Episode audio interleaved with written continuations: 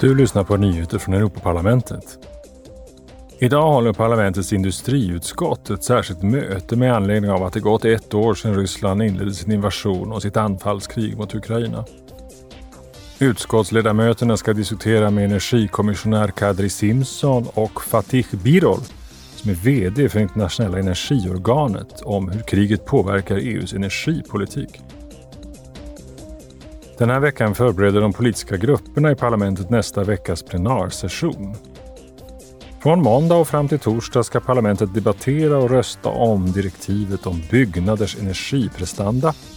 Det handlar om att öka renoveringstakten och minska energikonsumtionen och växthusgasutsläppen.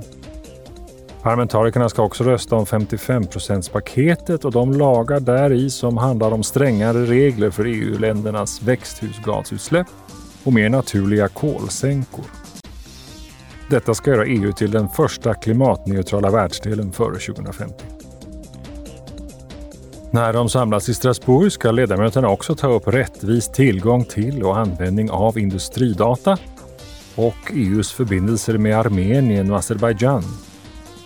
De ska diskutera hur vi ska uppnå energitrygghet under 2023 och hålla ett till samtal i debattserien Detta är Europa med Litauens president Gitanas Nauseda.